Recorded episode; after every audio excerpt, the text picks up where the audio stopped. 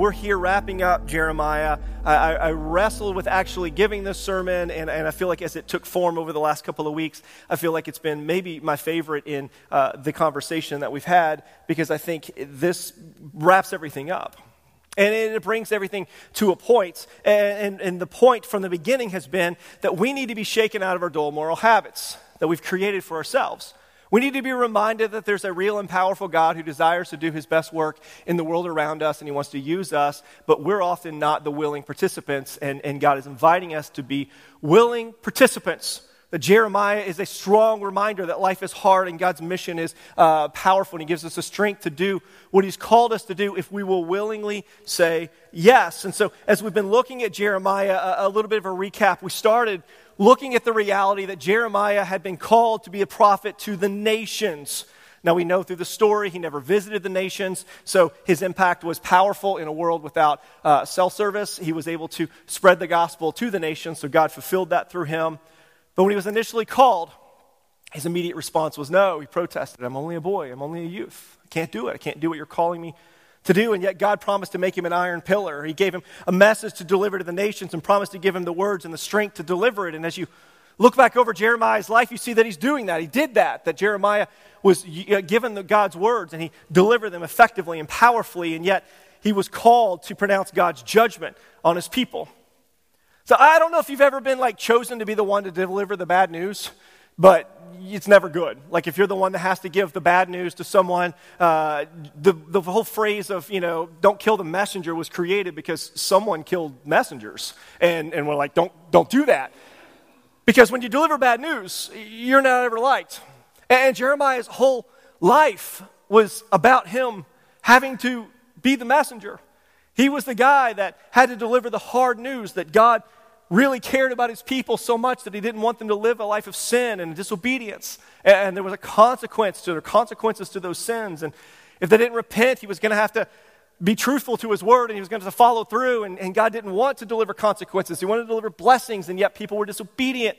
And here Jeremiah is stuck in this uh, in between of delivering God's message and, and everyone despising him for it. I mean, after several years of preaching, Jeremiah's family turned against him.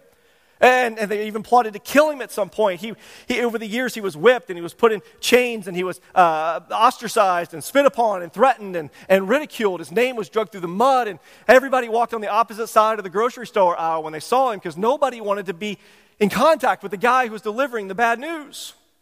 And when you don't like the message, you're never going to love the messenger. And the reality was, people saw Jeremiah's message, God's message to Jeremiah, as doom and gloom. They saw it as evil because anytime you're immersed in a lifestyle that you want to stay immersed in, you don't want someone to remind you that you shouldn't be immersed in that. And I think if Jeremiah were here in our current state of affairs, in our current culture, and he was calling us to morality, he would be ostracized. He would be spit upon. He would be killed because we don't want to hear that we're sinners. And we don't want to be told to obey.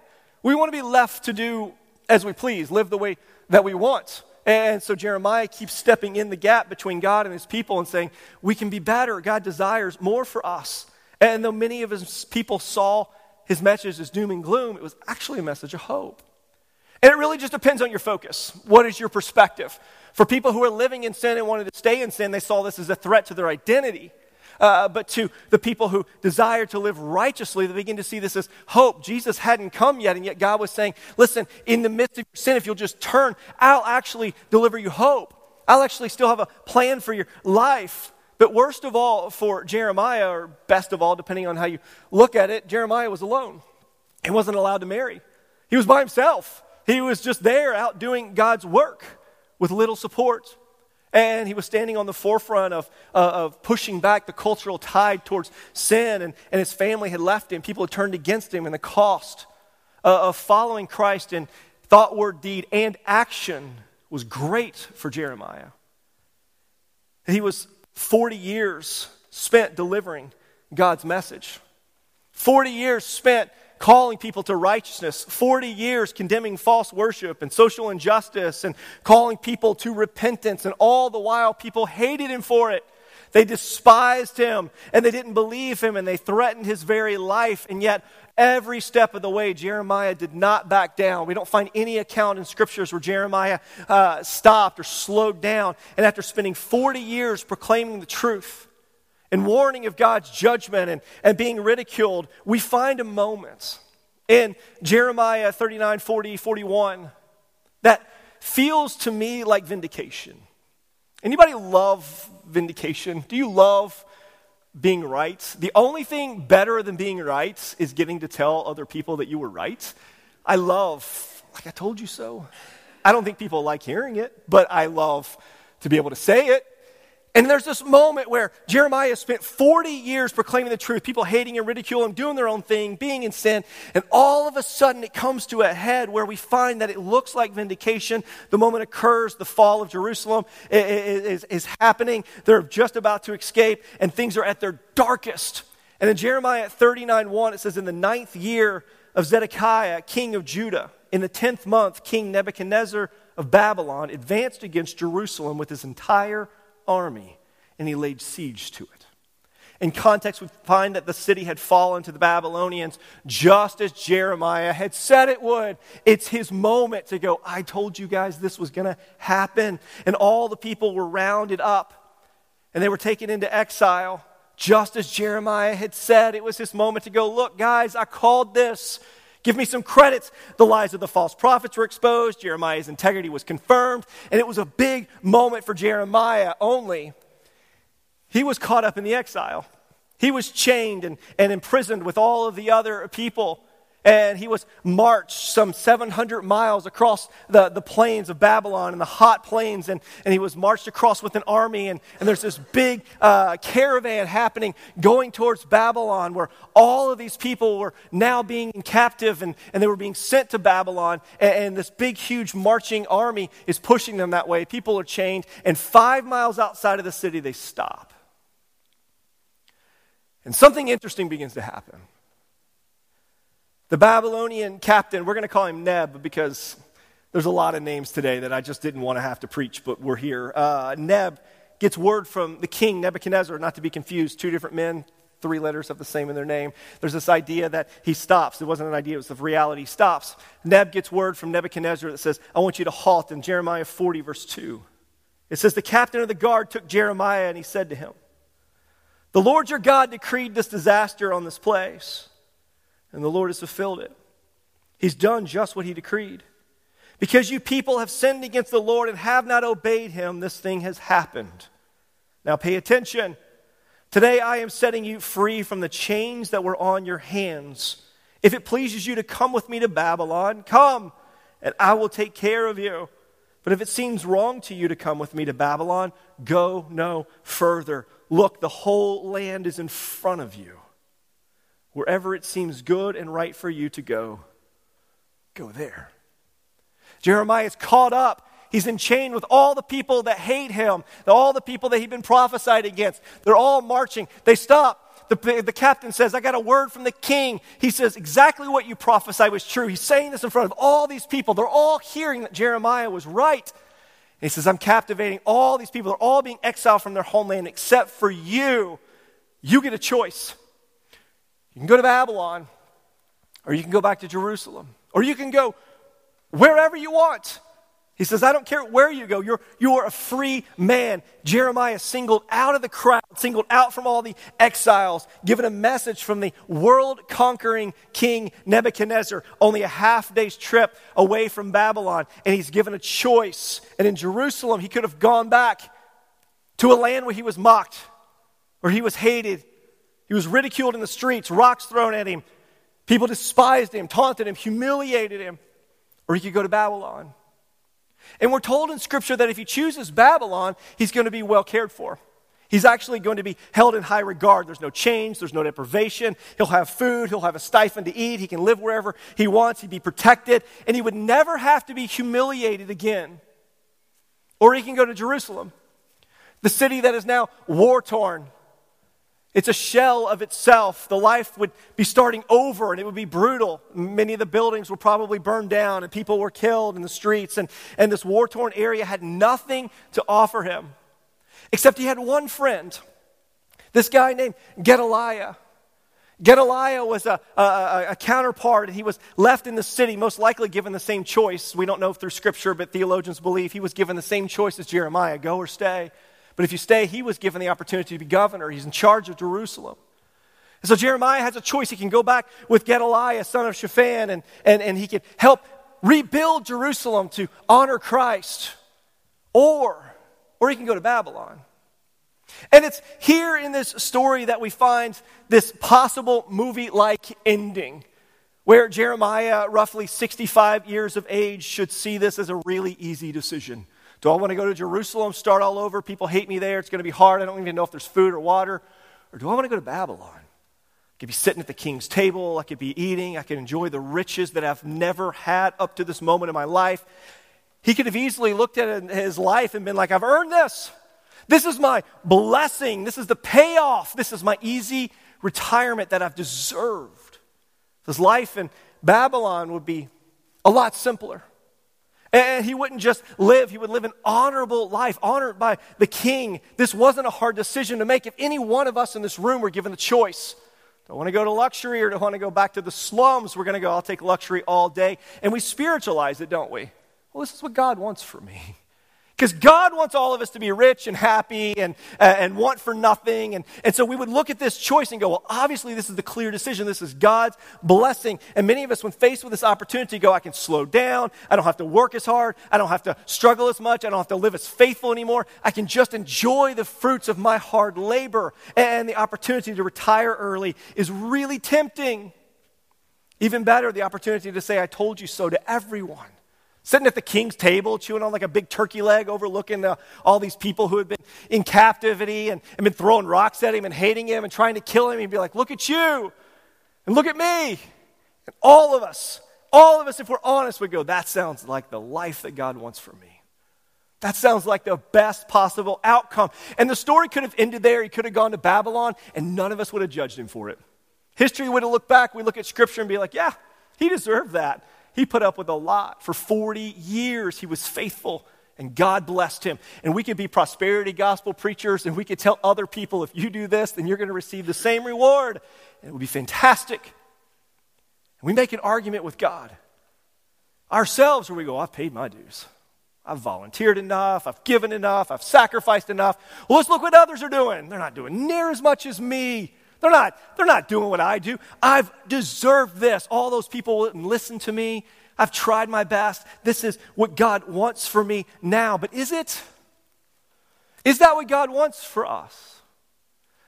See, when I look back at Scripture and I see men and women of faith who lived faithful lives to God, I don't find moments where they stop. In fact, many of them, if not all of them, were faithful till death. Some of them killed early, some of them killed brutally, some martyred. I look back and I see that some of the few of the lucky ones were taken up from heaven in chariots and things, but most were just faithful until they died. And I wonder why in our American gospel we've decided that our faith has to be up and to the right. I have to trust in God, and then I get more money, and I get a better position, and I get more stuff, and I get a better life, and it's easier and more cushiony, and I don't have to work as hard. And why do we think that our cultural life, where we work to 65 and then we don't have to work anymore, do we think that that falls into our faith life, where we just serve, and then all of a sudden we don't have to anymore?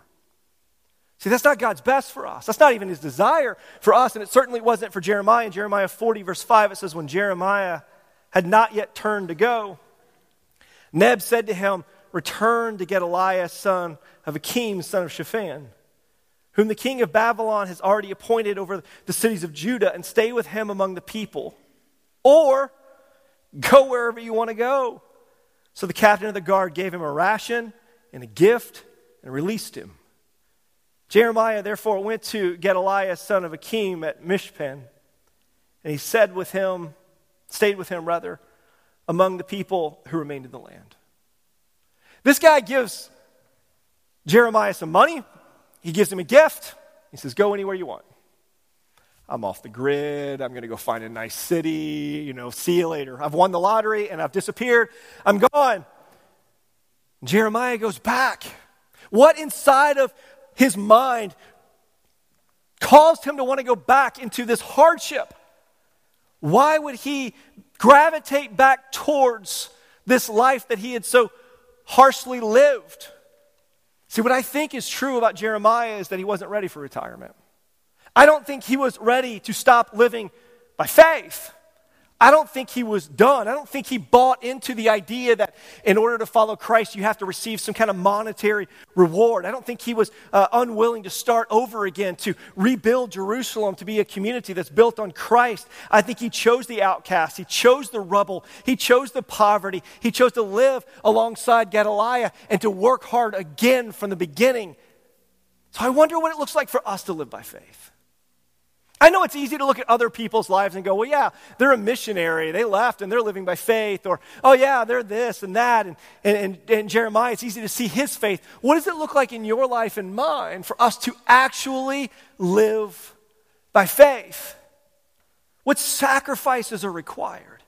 What hard decisions do we need to make to ensure that we don't slide into comfort over God's calling in our life? For Jeremiah, it was impossible to confuse social status with God's favor. He didn't see God's favor as going to Babylon. He didn't see getting a stipend and better food and, and better housing and safety and security as God's blessing. It was impossible to confuse rituals of religion with God's presence, possessions with God's blessing. He wasn't confused. He didn't see this as God giving him what he deserved. He saw that his life was to be spent in faithful servitude to God, that the splendor of religion was gone, and yet God was still present. That Jeremiah stood in Jerusalem amongst the rubble and the poverty and whatever remains left, and he had God, and for him, that was enough. And I wonder how many of us would see our lives as the same. That so often we need the luxuries of earth to confirm our faithfulness. And it was this broken and war torn town that a mature community of faith could begin to develop. He saw as an opportunity to start over. That after everything had been stripped away and he had lost it all, he had God. And Jeremiah chose to be where God commanded. He chose to be where God was working. He chose to be right at the epicenter of what God was doing. And in the midst of that, even if it wasn't convenient, Jeremiah chose to be faithful. In reality, Jeremiah chose to trust in God. He chose to trust in God at every front. He never backed down. He never questioned. In fact, if we read scripture uh, back again, we see there wasn't even a contemplation. He was just like, Those are my choices. This is the one I chose. Done. He moved on. That he chose to live every aspect of his life by faith. And there was no applause. There was no being on the winning team, no accolades, no retirement bonus or benefits. There wasn't even like a pat on the back. He gets a little gift from uh, the captain. We don't know what that is, but I can guarantee you he probably sold it or, or gave it away. I would imagine he wouldn't have hung on to it. We don't know. But this would seem like a fair ending.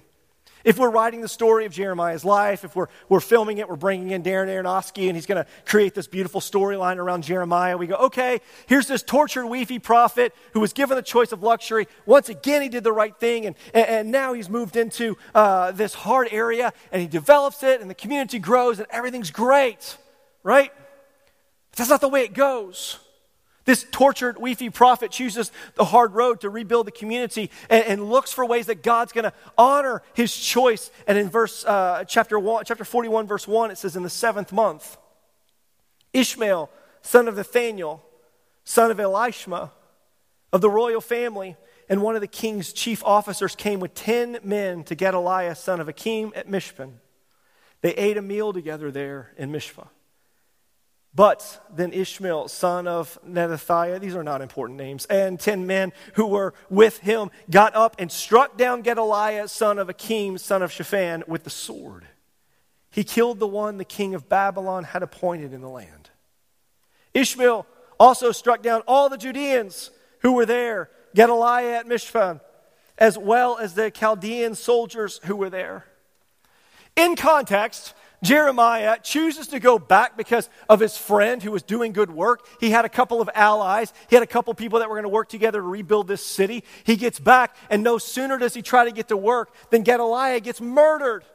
A bunch of other faithful people get murdered. Others who were lucky enough not to get murdered get thrown into a deep cistern. And this, uh, this, this moment was bleak. This wasn't the turn that we expected. This wasn't the plot twist we had hoped for. This isn't going to be the ending that we were wanting for Jeremiah. Not only is he stepping back into hard, uh, hardship, but now he's alone again. And it's not the ending that we expect, but a life of faithfulness. It's always supposed to pay off, right? We've been told our whole adult lives that if you're faithful to God, it's always going to pay off. It's always going to be rewarded to us. And if you look at Jeremiah's life, you have to ask, where's the reward? Where's the payoff? He could have chose it, but he rejected it. And you would think God would have honored that. And instead, things are getting harder for him. Doing the right thing is supposed to come with immediate reward. And yet, Jeremiah accepted God's will. Jeremiah accepted the will of the Lord regardless of what it looked like. He chose to stay in the land and he trusted that God had a plan. And we can find peace and purpose even in the most challenging circumstances when we accept God's will as well. And in chapter 41, a man named Johanan came with an army of commanders and he ran Ishmael off. Johanan went to Jeremiah for guidance in verse, uh, chapter, 20, chapter 42, verse 1. Then all the commanders of the armies, along with Johanan, son of Kareah, there's a bunch of hard names to pronounce. Don't, don't put me through that. Verse 2 Jeremiah is the prophet, and he said, May our petition come before you. Pray to the Lord your God on our behalf and on behalf of the entire remnants. For few of us remain out of many, as you can see with your own eyes that the Lord your God may tell us the way we should walk and the thing we should do. In context, these men came, they saved Jeremiah from Ishmael, they saved him from being uh, slaughtered, and now they're asking, what do, you, what do you think God wants us to do? Where do you think God wants us to go? Now, I don't know if you've ever asked this question. I'm sure you have. God, what do you want for my life? What do you want me to do? Which direction do you want me to go? Which job do you want me to take? When we ask this question, nine times out of nine, we know what we want to do, right? We know the decision we want to make, we know the direction we want to go, and more often than not, we want God to confirm that. No different here. These guys are asking for God's guidance, but they want to go to Egypt. Egypt is safe. Egypt is secure. There's plenty of food in Egypt. There's no war in Egypt. Everybody's getting along in this point in time in history. And so they want to go to Egypt, but they need to ask God for guidance. So they're asking Jeremiah, hey, go to the Lord and, and, and, and help us decide what to do. In Jeremiah 42 18, it's a summary. It says, For this is what the Lord of hosts, the God of Israel, says. Jeremiah speaking.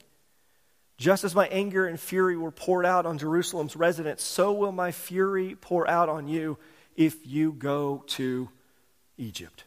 You will become an object of cursing, scorn, excretion, and disgrace, and you will never see this place again. The Lord has spoken concerning you, remnants of Judah.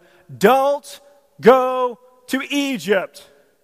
Know for certain that I have warned you today. No ambiguity, no minced words, very, very clear. Don't go to Egypt. That's what the word of the Lord says. The people remaining wanted so desperately for security. They wanted so badly for God to say, it's okay to leave, go to Egypt. And in our own lives, we so often want God to validate our own selfish desires. We so often want the church and, and the scriptures to reinforce our sinful behavior. We so often want God to say, it's okay to be safe and it's okay to want these things. And, and yet, over and over, we find that God keeps inviting us to a life of faithfulness, which is most often, but not always, encounter uh, to a life of comfort that God desires more for us, and far too many people choose Egypt instead of living a life of faithfulness. We naturally gravitate towards comfort. We choose the easy route. After all, we deserve it. We create this uh, spiritual argument that we earned it. I need this. And once again, we find God's people are being challenged. And in chapter 43, verse 4, so Johanan, son of Kareah, and all of the commanders of the armies did not obey the voice of the Lord to stay in the land of Judah. It's that simple. God, I need you to tell me where to go. We'll go here. No thanks. I'm going to go here. They knew clearly. They were warned intently, and they did what they wanted. Instead, Johanan, son of Kareah, and all the commanders of the armies took the whole remnant of Judah, those who had returned from all the nations where they had been banished to live in the land of Judah for a while, the men, women, children, king's daughters, and everyone whom uh, Neb, captain of the guard, had allowed to remain, and Gedaliah, son of Achim, son of Shaphan, along with Jeremiah the prophet, uh, and, and that guy, son of that, and they went to the land of Egypt because they did not obey the voice of the Lord. Not only did they not obey the voice of the Lord, but they went far. They're like, we're out. We're out. Once again, people did not listen to Jeremiah. Here, Jeremiah has been through all this stuff 40 years of faithfulness, 40 years of people disobedience, 40 years of seeing proven, proven in real time prophecies that work out. These, these men, Johan and all these men, they've seen God's faithfulness, they've seen God's consequences and punishment, and they still chose to do their own thing. The hubris of the human condition to think that we know what's best, even when all of the evidence shows otherwise. They did their own thing. They fulfilled their own desires. They asked Jeremiah to pray, but they did whatever they wanted. And Jeremiah's entire ministry was met with people like this disobedient, wayward, difficult people. Johan left Egypt and he took everybody with him, including Jeremiah. So here, Jeremiah could have been in Babylon this whole time. I wonder how often he thought about that. Man, I could have avoided all of this. I could have just stayed in Babylon and I'd be eating good. And yet here I am in the midst of yet more turmoil. And while he's being exiled uh, to a land that he was told not to go to, the word of the Lord came to Jeremiah. It says, No longer uh, are you in the promised land. And I recognize that. But don't worry. I know it's not your fault. I know you've been captive. I know that you really want to be here, and so I'm not going to hold this against you. You're still my man. You're still my prophet. Stay faithful. Keep preaching the word of God. And from chapter 44 on, we find Jeremiah calling people back to God, even in Egypt. It doesn't matter where he's at, who's around, he is consistently calling people back to God. He's pointing out judgment, God's judgment. He's pointing, imploring them to repentance. And from chapter 43 to 49, we find that this old man is still just preaching God's word hard and he's still taking a lot of, uh, a lot of heat for it, ridiculed, despised. I mean, for him, he just looks up and goes, Well, this is Egypt, Jerusalem, Babylon. It doesn't matter where I'm at. I'm getting the same treatment. He's getting ridiculed, but he's not backing down. He's not remaining unfaithful because Jeremiah remained faithful even in the midst of chaos. Even in the midst of all that's happening, Jeremiah remains faithful. He doesn't stop. There's moments where he could have. He doesn't quit. There's moments he should have, but he does not quit. And the book of Jeremiah ends without a clear ending. I don't know about you, but I, I, when I read a novel or I watch a film, like I, I like to try to predict the, the ending or where it's going to go. And, and I love a good film that takes a plot twist. I didn't see that coming. And, and yet, when you watch something, and movies now are like two and three hours long, uh, you find yourself really immersed in the storyline and the characters. And, and you start having a hope for them, right? I really hope he gets the girl. I hope the dog comes home. I hope he, you know, gets the promotion. I hope he gets the whatever. Like we start projecting our desires onto these characters in books and, and movies, and, and, and we hope that it turns out. And, and honestly, there's been many movies I've watched, and I'm like, I hope the, the, the director just gives us a clear ending. I hope it just doesn't leave it ambiguous, the top spinning. I hope we get some kind of resolution. And yet, some of the best films leave us wondering did he get the girl? Did he get the job? Did the dog come home? Like it leaves us to, to wonder. Jeremiah is that story. We don't get this clear ending to Jeremiah's life, and it's frustrating. And it's why when I begin to write this sermon, I'm like, maybe this isn't a sermon because where do we go from here? You know, it's just kind of like we don't know. We don't know what's happening. Uh, but life is ambiguous, right? But faithfulness is not. We want to know that Jeremiah was finally successful. You read and read, like maybe it's in this chapter, maybe it's in this one, maybe it's here. We want Jeremiah to be successful because we want to be successful. We want to see that Jeremiah's faithfulness paid out in a physical way because we want our faithfulness to play out in a physical way. If he lived by faith and it all worked out, then if I live by faith, guess what? It's probably going to work out. And deep down, we all have this question, whether we'll admit it or not. We all have this question is following Christ worth it? Is faithful living worth it? Is living a, a, moral lifestyle worth it? And if I could just find someone where I'm like, oh yeah, Jeremiah, there it is, it paid out, it played, it, we, we did it, then we'll know and it'll confirm our deepest fears. But we don't get to find out with Jeremiah. What we do know about Jeremiah was that he was in a land he didn't want to be in, forced against his will, faithfully, magnificently, and courageously proclaiming the good news of the gospel of Jesus Christ. And we often want the reward for faithfulness, but I need to tell you today faithfulness is its own reward. A life of faithfulness to God is not an end to another means, it's the end itself. And I could deliver a different message of excitement, but this is the word of the Lord that faithfulness is its own reward. And we all want to read Daniel being saved from the lion's den or Noah getting on the ark, but sometimes we get to places in the scripture where Moses doesn't make the promised land and Samson dies in the temple with the temple. I mean, there are places in scripture where we can go to to feel better, but Jeremiah is not that scripture. Jeremiah is going to tell us it's going to be hard and it might get harder, but your faithfulness is its own reward. Jeremiah teaches us that faithfulness to God can and is often very difficult, but we don't see the reward many times until we go to meet God. That we're conditioned to get something for our efforts. I did this, now give me that. Pavlov's theory. We're, we're going to keep going back, wanting more. And okay, I've done this, now give me this, and this, and give me this, and give me this. And, and, and, and yet, faithfulness is its own reward.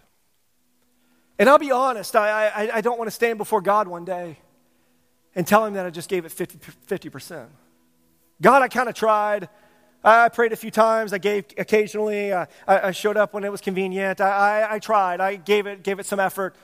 I don't want to stand before God and say, I served you faithfully in eighth grade and, you know, maybe again in my 20s, but then I walked away and, you know, in my 60s, I came back to you. Like, I want to have a legacy, a lifelong uh, testimony of faithfulness to God where I made a stand here and now and I served and I was faithful and it didn't matter the consequences. It didn't matter the hard work. It didn't matter what God was inviting us into, but we were faithful and we prayed and we gave and we served and we loved and we watched how God worked through us. And our faithfulness was its own reward. And it was a testimony to everyone of the goodness of God. I don't want to stand before God and say I was a pretty decent guy and, and, and I tried. I want to stand before God and say I gave it everything I had. I did. I went all in 100%. And you and I, we can't do anything about our past.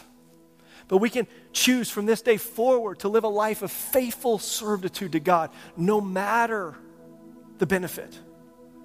Now, many believe that Jeremiah 52, chapter 52, was not authored by Jeremiah. They think it was a retelling of his life's work. And so if you're curious, you can go read that this week and, and, and look because nearly every verse in 52 is just confirming all the prophecies that Jeremiah had delivered by God.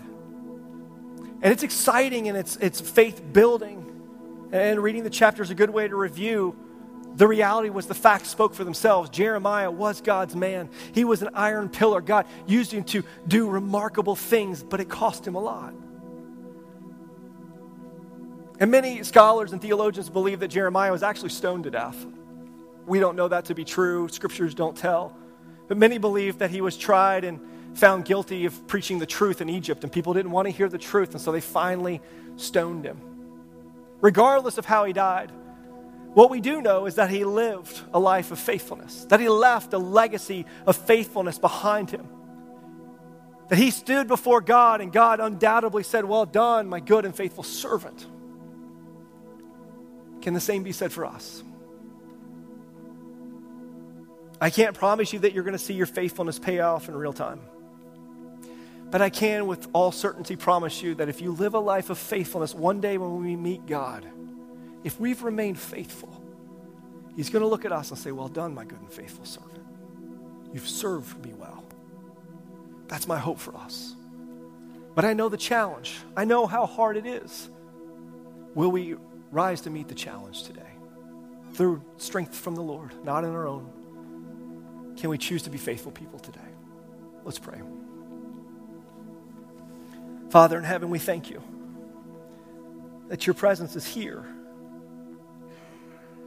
And in this moment, a, a moment of brutal honesty, we've got to admit that, that life is hard. Faithfulness is tough. Making the right choices doesn't always seem to benefit us in this selfish culture that we live in. And yet, God, you've promised to be with us. So, God, we admit this morning that some of us, maybe all of us, have made the wrong choices from time to time. We admit we've gone the wrong places and done the wrong things, thought the wrong thoughts.